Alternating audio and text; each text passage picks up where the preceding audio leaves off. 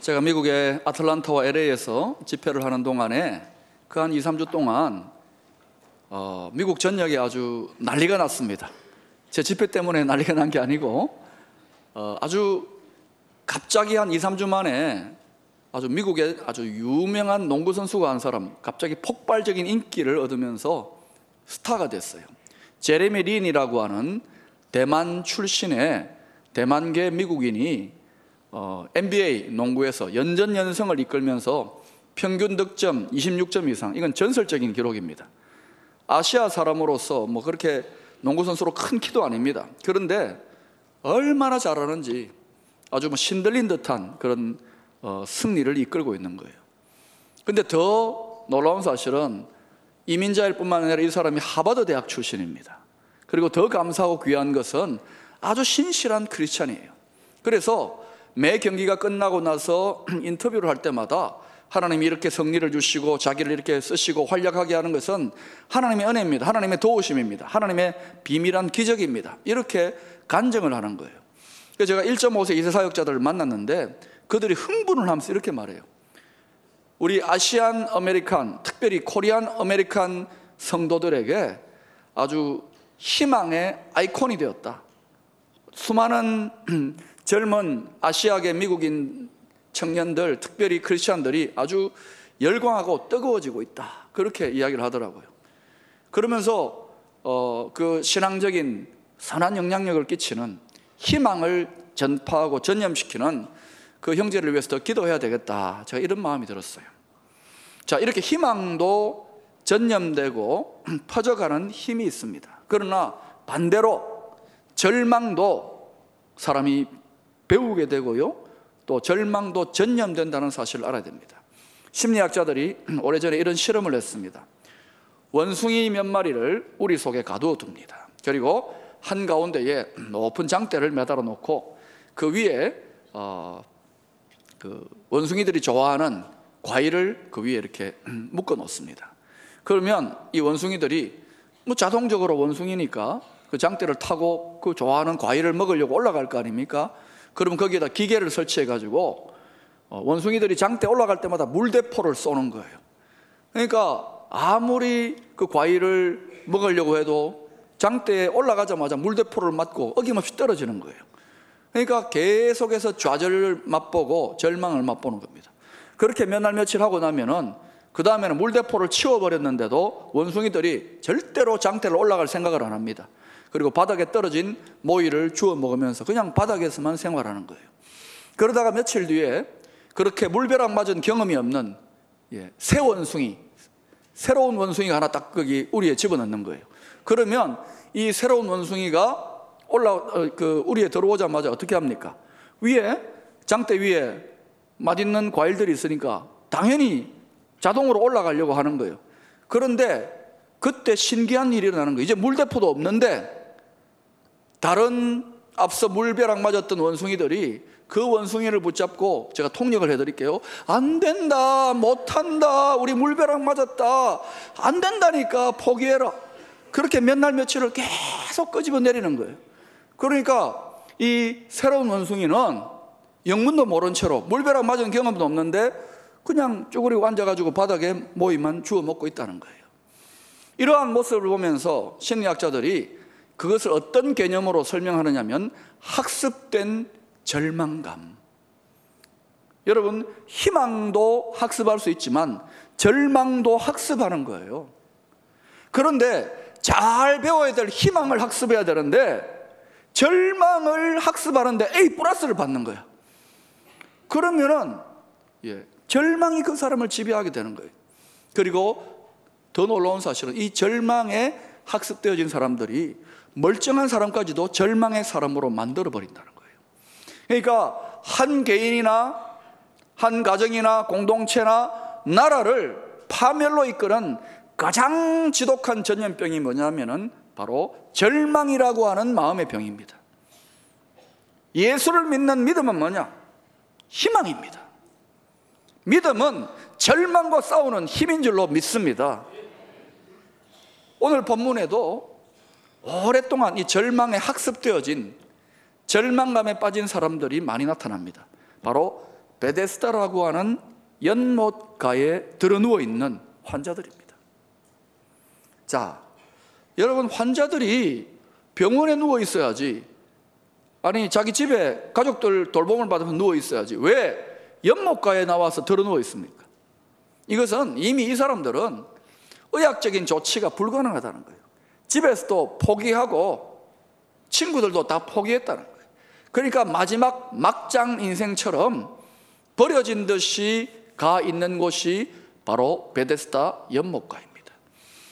절망 속에 누워 있는 환자들이 뿜어내는 그 절망감이 안개처럼 그 연못 주변을 채우고 있는 거예요. 바로 그 짙은 절망의 자리에 예수님이 찾아오셨어요. 찾아오셔서 특별히 수많은 환자들 중에서 누구를 주목하시고 누구에게 말씀하고 계시느냐면 바로 38년째 투병 생활하고 있는 환자에게 주목하고 계십니다. 왜 베데사 연못가의 수많은 환자들 중에서 38년 된 병자에게 집중합니까? 그것은 그 연못가에서 가장 오랫동안 투병 생활하면서 가장 절망감에 오랫동안 짓눌리고 시달렸던 그 사람을 의도적으로 주님이 주목하시고 찾아오신 거예요. 그 사람의 절망을 회복하심으로 다른 사람들에게 소망을 주시고자. 여러분 오늘 본문을 읽으면서 이 말씀을 오늘날 이 시대를 살고 있는 저와 여러분에게 어떻게 적용할 수 있을까? 예수님의 모든 기적에는 의미가 있습니다. 예수님이 전달하려고 하는 메시지가 있습니다. 여러분이 오늘 이 기적의 사건을 그저 우리의 병든 육신을 치유하시는 예수님, 이렇게 여러분이 해석한다면 틀린 해석은 아닙니다. 그러나 그 해석은 우리의 삶의 현장에 보편적으로 그리고 일반적으로 적용되기에는 한계가 있습니다. 왜냐? 예수님의 기적 같은 육신의 치유는 오늘날 종종 우리의 삶의 현장 또 교회에서 일어나기도 합니다. 지난 수년을 돌아보면 우리 교회에서도 또 여러분 가운데도 정말 기적같이 치료되는 역사가 나타나기도 해요. 의사 선생님들도 신기하다 하는 일들이 일어나기도 합니다. 그러나 항상 일어나는 건 아니에요. 그것은 이 시대에 하나님이 또 축복하셔가지고 좋은 의사들이나 좋은 약사 선생님들이나 또 아니면 좋은 의료시설들을 갖추어 놓으셨기 때문에 하나님이 그런 것을 통해서도 치유를 허락하시죠. 그러나 이 기적 같은 육신의 치유는 그래서 연속성을 가지고 일어날 수도 있지만 그러나 또 불연속적인 그런 측면이 있다는 거예요. 그래서 모두 다가 기적 같은 육신의 치유를 경험한다. 이렇게 말씀할 수는 없는 거예요. 그러니까 오늘의 이 말씀을 단지 육신의 치유로만 적용한다 그러면 좀 제한적입니다. 그래서 좀 더 폭넓게 우리 모두에게 예외 없이 보편적으로 적용할 수 있기 위해서 이 말씀을 어떻게 이해하는 것이 좋은가? 예수님의 치유를 육신의 치유를 넘어서서 우리의 영혼의 치유, 우리의 마음과 생각의 치유로 그렇게 적용하고 이해하면 오늘 이 말씀, 이 치유 역사는 모든 성도들에게 다 일어날 수 있는 거예요.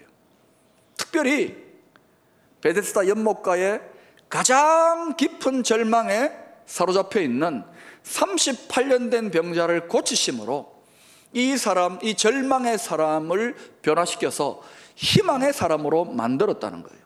다시 말하면 오늘 이 기적의 의미는 예수님은 희망을 주시는 분, 그것도 절대적인 희망을 주시는 분이라는 사실을 계시하고 있는 것입니다. 그러니까 우리가 절대적인 희망을 주시는 분, 바로 그 예수님을 믿습니다. 그렇다면 성도는 어떤 존재인가?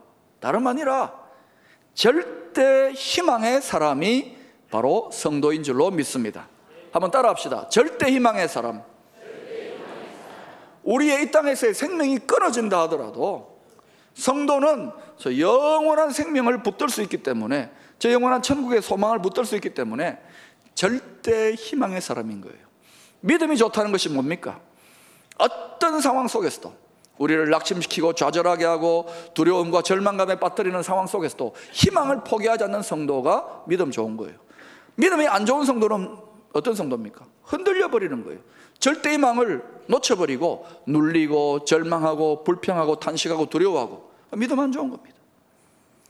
지금 베데스타 연못가에 누워 있는 사람들에게 당장에 필요한 것은 물론 두 말하면 잔소리죠. 육신의 질병을 고치는 것입니다.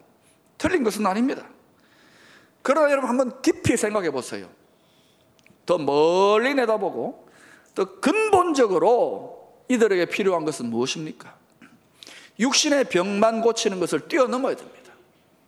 그들의 마음과 생각, 그들의 영혼이 치료되고 구원받는 것이 더 근본적으로 필요한 거예요.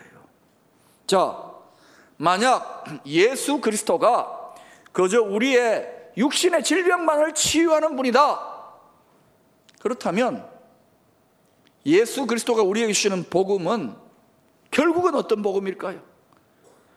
베스다 연못가의 병자들을 예수님 고치셨습니다. 그런데 이 사람들 지금까지 살아 있습니까? 아니지요. 기적 같은 고침을 입었지만 다 죽었습니다.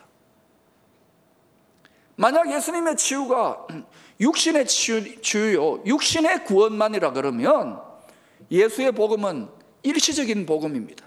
제한적인 복음입니다. 그리고 결국은 죽음 앞에 굴복하고 마는 절망의 복음인 거예요. 그러나 우리는 압니다. 예수님의 복음은 육신의 치유를 뛰어넘어서 영혼의 구원, 우리의 마음과 생각을 송두리째 바꾸어서 영원한 생명의 소망, 천국의 소망을 보장해주는 복음이기에 그래서 영원한 복음이요, 절대적인 복음이요, 우리가 예수 안에서 붙드는 희망은 영원한 희망, 절대적인 희망인 줄로 믿습니다. 예수님이 이 영원한 복음, 이 영원한 희망의 복음을 주시고자 기꺼이 우리를 위하여 십자가에 못 박혀 돌아가신 거예요. 이사야서 53장 5절에 보니까 이런 말씀이 있습니다. 같이 읽어볼까요? 시작. 그가 찔림은 우리의 허물 때문이요. 그가 상함은 우리의 죄악 때문이라. 그가 징계를 받음으로 우리는 평화를 누리고 그가 채찍에 맞음으로 우리는 나음을 받았도다. 예. 물론 오늘날도 예수님의 기적 같은 육신의 치유가 일어날 수 있습니다. 그러나 그 육신의 치유를 뛰어넘어서 우리에게 더 근본적으로 더 근원적으로 필요한 것은 뭐냐면 영혼의 치유, 영혼의 구원이요. 우리의 마음과 생각이 온전히 고침받는 일인 줄 믿습니다. 그래서 예수의 복음은 영원한 죽음에서 영원한 생명으로, 지옥에서 천국으로, 그리고 절대적인 영원한 절망에서 영원한 희망으로 우리를 변화시켜주는 복음인 줄로 믿습니다. 오늘날 수많은 병자들이 절망 중에 마지막 희망을 가지고 나아가는 곳이 어떤 곳입니까? 병원에서도 도저히 이제 해결 못한다 이러면 그때는 사람들은 본능적으로 어떤 초월적인 존재에게 나아간다고. 기도원이나 교회나 이런 곳으로 나오는 이유도 바로 그런 것입니다. 당시에 절망 가운데 모두 다가 포기했던 병자들이 나아간 곳이 베데스타 연못입니다. 이 베데스타라고 하는 히브리 말, 벳 에스터라고 하는 단어로 합성어인데 그 뜻이 뭐냐? 벳은 집이라는 뜻입니다. 에스타는 뭐냐면 자비, 은혜라고 하는 뜻이 있어요. 그러니까 베데스타는 뭐냐? 자비의 집, 은혜의 집 이런 뜻입니다. 그런데 그 베데스타 연못 자비와 은혜가 가득해야 될 그 자리에 사람들이 버림받은 채로 돌봄받지 못하고 절망 중에 병들어 죽어가고 있다. 역설적이지 않습니까? 이름과 전혀 다른 상황이 펼쳐지고 있어요. 저는 이 말씀을 묵상하다가 혹시 이 모습이 오늘날의 베데스다, 은혜와 자비의 집인 교회의 모습이 혹시 이런 거 아닌가? 두렵고 떨리는 마음으로 이 말씀을 묵상해 보았어요. 여러분, 이번에도 제가 미국 이민교회를 다니면서 많은 교회 지도자들과 또 성도들을 만나보았습니다. 직분자들을 만나보았습니다. 그분들 가운데 물론 예수 그리스도의 생명의 능력으로 충만하고 막 간증하고 벅찬 감격을 토로하는 분들도 있는가 하면은 안타깝게도 더 많은 분들이 침체되어 있고 인생의 힘든 문제에 눌려 있고 교회의 상처나 이런저런 고통으로 시달리는 분들 더 많이 만나보았습니다. 여러분, 교회 안에 사실은 모든 성도들이 영적으로 건강하고 하나님의 뜻을 이루는 그리스도의 군사처럼 그렇게 승리하는 모습을 보여주면 얼마나 좋겠습니까만은 다 영적인 상태가 다 다른 거예요. 어떤 성도들은 은혜와 자비의 집인 교회에 나왔지만 영적으로 병들어가지고 들어 누워서 신음하고 있는 성도들이 많다는 것이에요. 더 문제는 자기가 그렇게 영적으로 병들었다는 사실조차 모르는 거예요. 성령의 역사를 모르는 육적인 그리스도인들. 살아계신 하나님의 임재를 순간순간 맛보면서 하나님과 동행하지 못하는 성도들. 영혼의 감각이 무디어져서 죄악된 삶을 예사로 살고 있는 성도들. 그저 형식적이고 타성에 젖어서 하나의 종교인으로서의 신앙생활하고 있는 성도들이 얼마나 많습니까? 그런 성도들 아무리 숫자가 많아도요. 이 어둠의 세상, 어둠의 세력들을 이기지 못하는 거예요. 교회 각종 집회가 가득합니다. 말씀 공부와 훈련이 가득합니다. 예배를 통하여 또 설교나 상담을 통하여 여러 가지 영적인 도움을 제공하고 있지만 오랫동안 불신앙을 학습하고 오랫동안 무기력과 절망감으로 학습되어진 성도는 마음문을 열지 못하고 참된 변화에 참여하지 못하는 경우들이 있더라는 거예요. 몇 개월 전에 한 집사님이 저에게 편지 한 통을 주고 가셨어요. 제가 그 내용을 읽어보다가 너무 가슴이 아파서 안타까운 마음에 기도하면서 눈물을 흘렸습니다. 이 가정은 몇 대째 신앙의 가정입니다. 그리고 이 집사님의 자녀들은 모태 신앙인이에요. 그 중에 한 자녀는 우리 교회를 다니고 있습니다. 그런데 그 자녀들이 그 부모나 믿음의 조상들의 신앙을 이어받지 못하고 어린 시절에 부모들이 신앙생활하는 모습 보면서 실망을 좀 했나 봐요. 뭐 우리가 좀 그럴 수 있지 않습니까? 그리고 또 교회의 이런저런 분쟁이나 이런 모순들을 보면서 상처를 좀 입었나 봐요. 그러다 보니까 몇 번 그 자녀들이 이런 경험을 하고 나서는 이제는 여전히 수십 년 동안 교회를 다니고 신앙생활을 하고 예배를 드리는데도 좀처럼 영적인 침체와 불신을 극복하지를 못하는 거예요. 교회를 아예 떠난 것도 아닙니다. 수십 년째 교회에 나오고 있는데 예배를 드리고 있는데도 그 마음에 감격이 없고 그 마음에 기쁨이 없고 그 마음에 신앙의 즐거움과 행복이 없는 거예요. 이미 교회에 기둥이 되어도 벌써 기둥이 되어야 될 그 자녀분들이 교회 안에 깊이 들어오지 못하고 겉도는 거예요. 뱅글뱅글 겉도는 거예요. 영적으로, 신앙적으로 그렇게 되니까 어떻게 일이 잘 되겠습니까? 하는 일마다 잘 안 되고 막히는 거예요. 그 어머님은 그것을 아니까 그렇게 눈물로 주야로 기도하는 거예요. 오죽 답답하고 힘들면 그 부모님들이 저한테 편지를 써가지고 목사님 기도해달라고. 근데 그 자녀분들이 어디서 문제를 해결해야 되는지를 모르고 있는 거예요. 헤매고 있는 거예요. 그 자녀들이 교회를 다니긴 다닙니다만 그저 허울 좋은 기독교 신앙의 가정이라는 명맥과 체면 유지를 위해서 그저 교회 나와주는 거예요. 가정의 평화를 위해서 교회 나와주는 거예요. 살아계신 예수 그리스도, 살아계신 성령님의 능력을 체험하고 정말 하나님의 사람으로 능력 있는 신앙생활을 하는 게 아니라는 것입니다. 38년 동안이나 교회를 나왔지만 소위 모태 신앙, 어린 시절부터 부모의 태로부터 교회를 나온 모태 신앙이지만 실제로 영적인 실상은 뭐냐? 못해 신앙이에요. 못해 신앙. 아무것도 못하는 거예요. 과거에 받았던 상처가 자신들의 현재 영적 침체와 불신을 냉소주의를 합리화시키고 있는 거예요. 내가 왜 이렇게 사시는지 아십니까, 목사님? 내가 상처를 받았습니다. 내가 성도들의 모순을 보고 과거 교회의 상처를 보고 내가 그래서 내가 이렇게 지금 침체를 벗어나지 못하고 있습니다. 이렇게 합리화시키고 있는 거예요.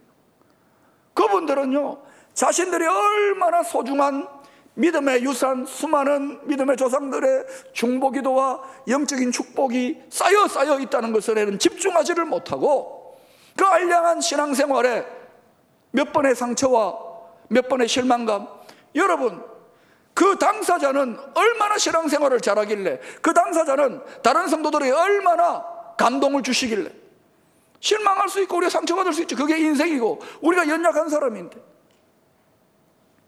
자신에게 주어져 있는 영적인 축복에는 집중하지 못하고 내가 이렇게 침체된 채로 신앙생활하는 이유는 다 과거에 받았던 상처 때문이라고 다른 사람에게 초점과 문제를 돌리고 있는 거예요.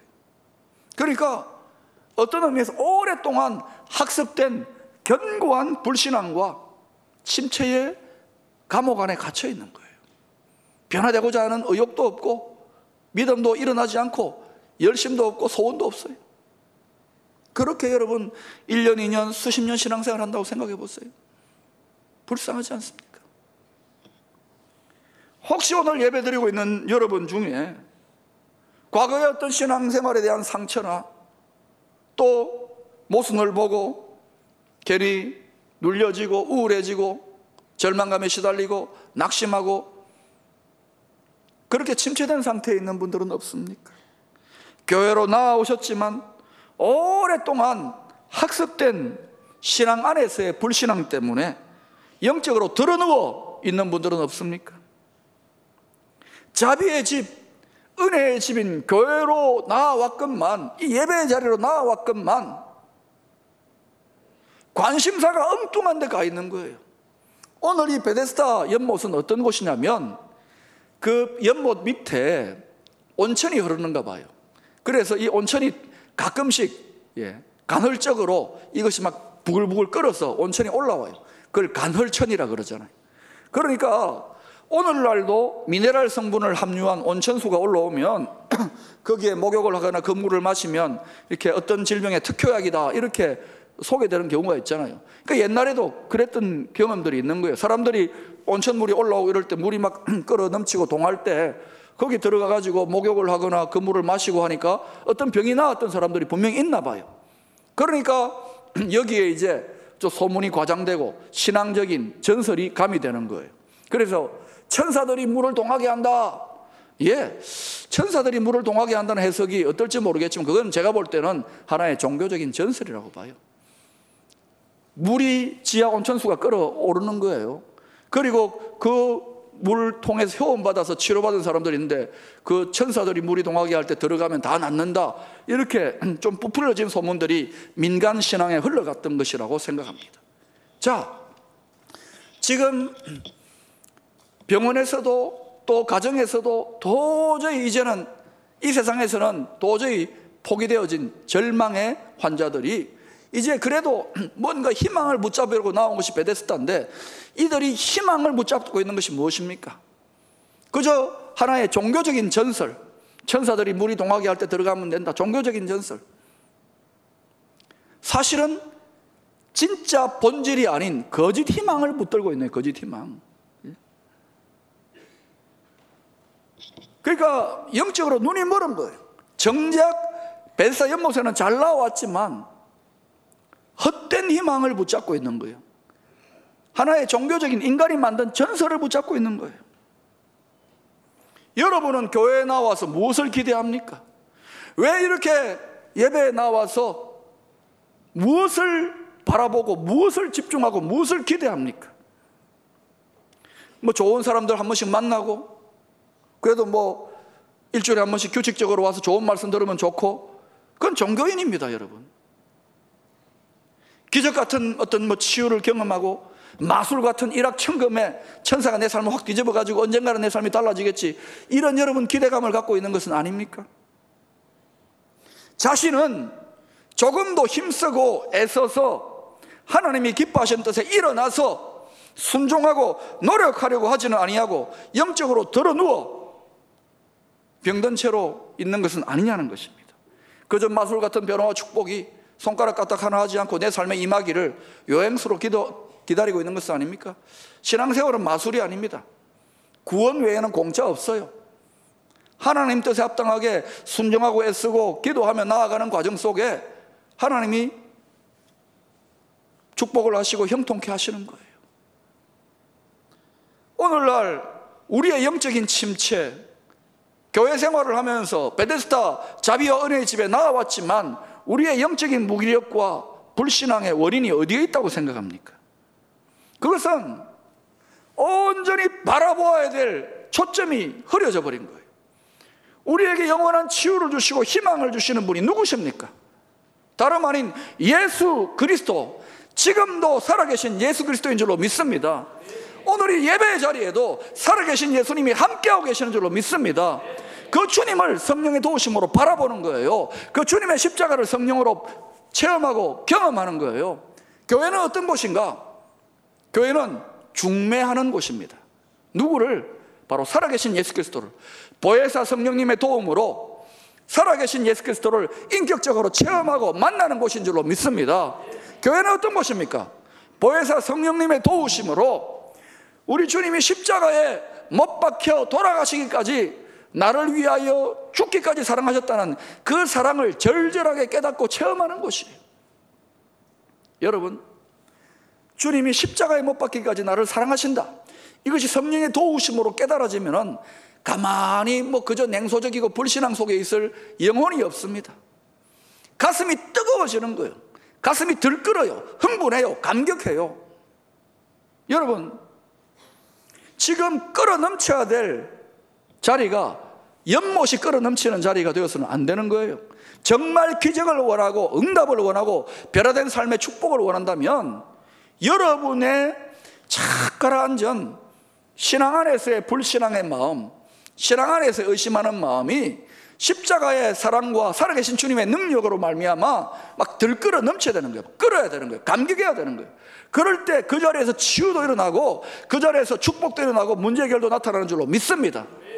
근데 우리는 너무 점잖해요. 너무 착 가라앉아 있는 거예요. 여러분,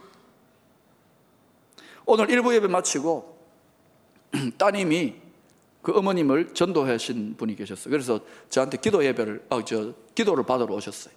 그런데 어머님이 과거에 신앙생활 조금 하셨다가 수십 년 넘게 38년 동안, 예?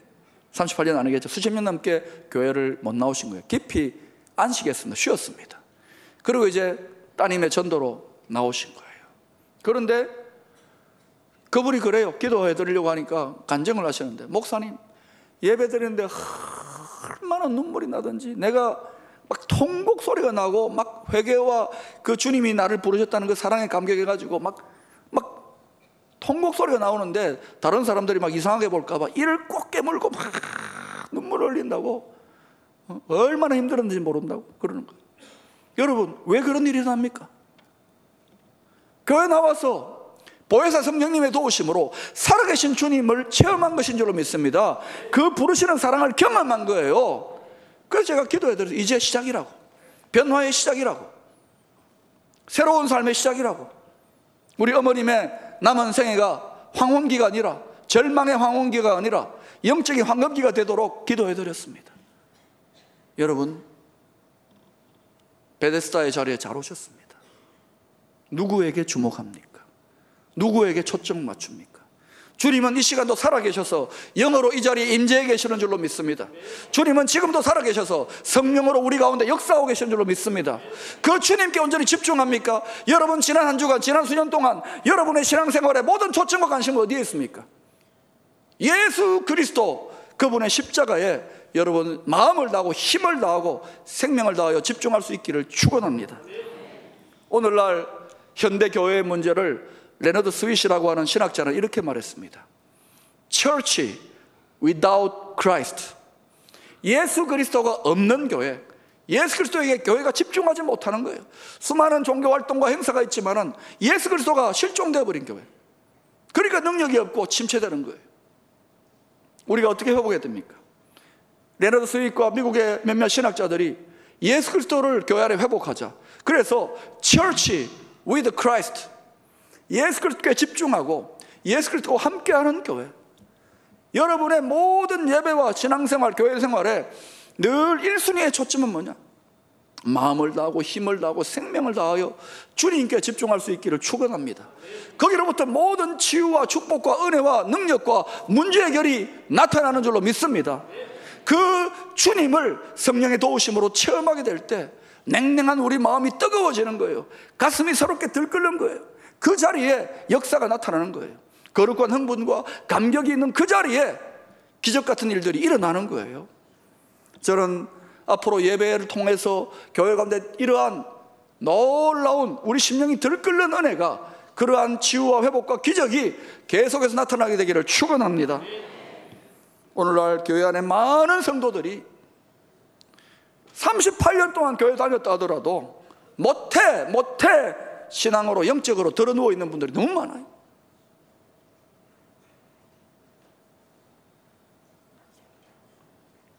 이런 우리들에게 능히 영원한 치유, 능히 영원한 희망을 주실 수 있는 우리 주님 예수께서 우리에게 묻고 계십니다.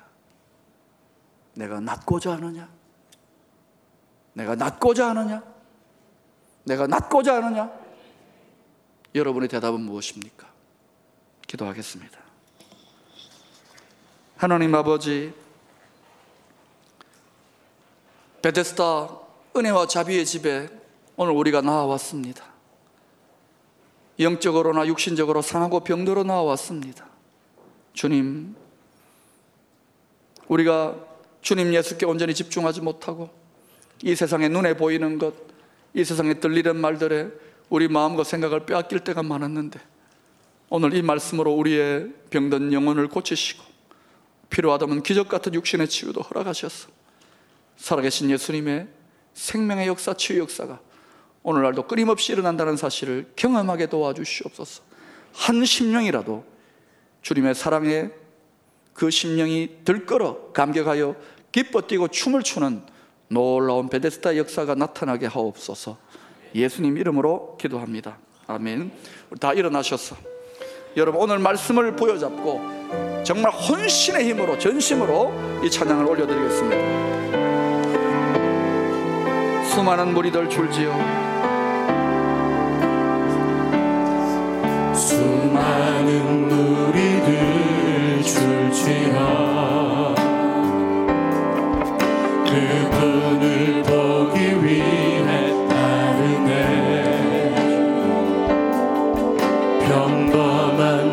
평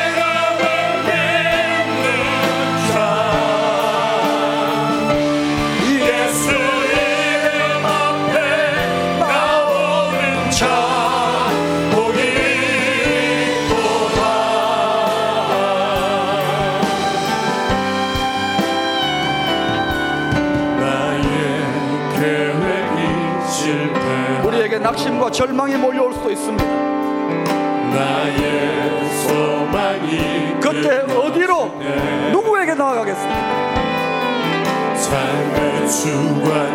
마음을 다하여 주님께 나아가십시오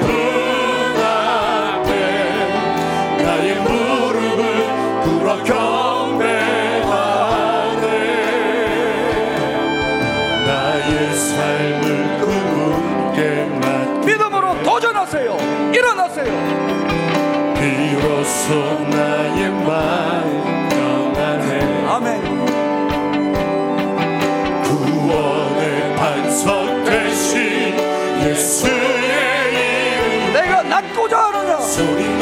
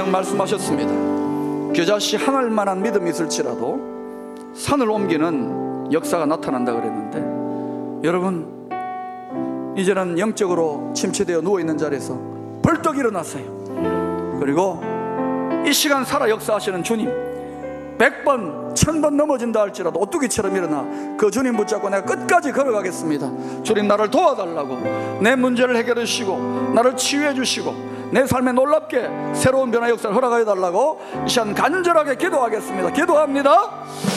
하나님 아버지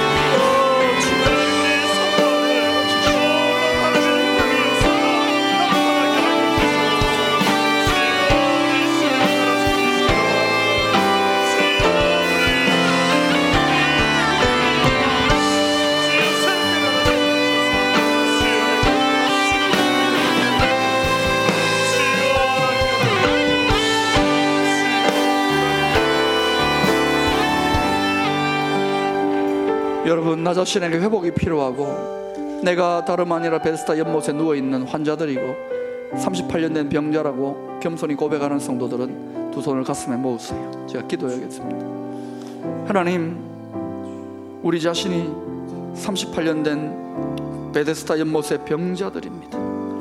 우리 자신이 은혜와 자비의 집에 나왔지만 영적으로 드러누워 있는 환자들입니다. 주여 우리의 마음과 생각을 고쳐 주십시오. 주여, 우리의 우울증과 두려움과 절망감과 분열을 고쳐 주십시오. 우리의 마음과 생각을 고쳐 주시고 우리 영혼을 치유하여 주시옵소서.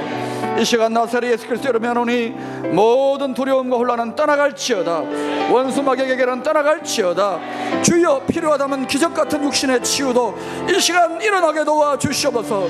성령님 십자가의 사랑을 놀랍게 깨닫게 도와 주시고 성령으로 기름 부어 주시옵소서. 형통과 축복과 문제 해결의 역사를 덧입혀 주시옵소서. 기름 부어 주시옵소서. 이제는 만복의 거른 되시는 성삼위 하나님의 온전하신 은혜가 오늘 함께 예배드린 모든 주의 백성들 위해 이제로부터 영원까지 함께 하시기를 축원하옵나이다. 아멘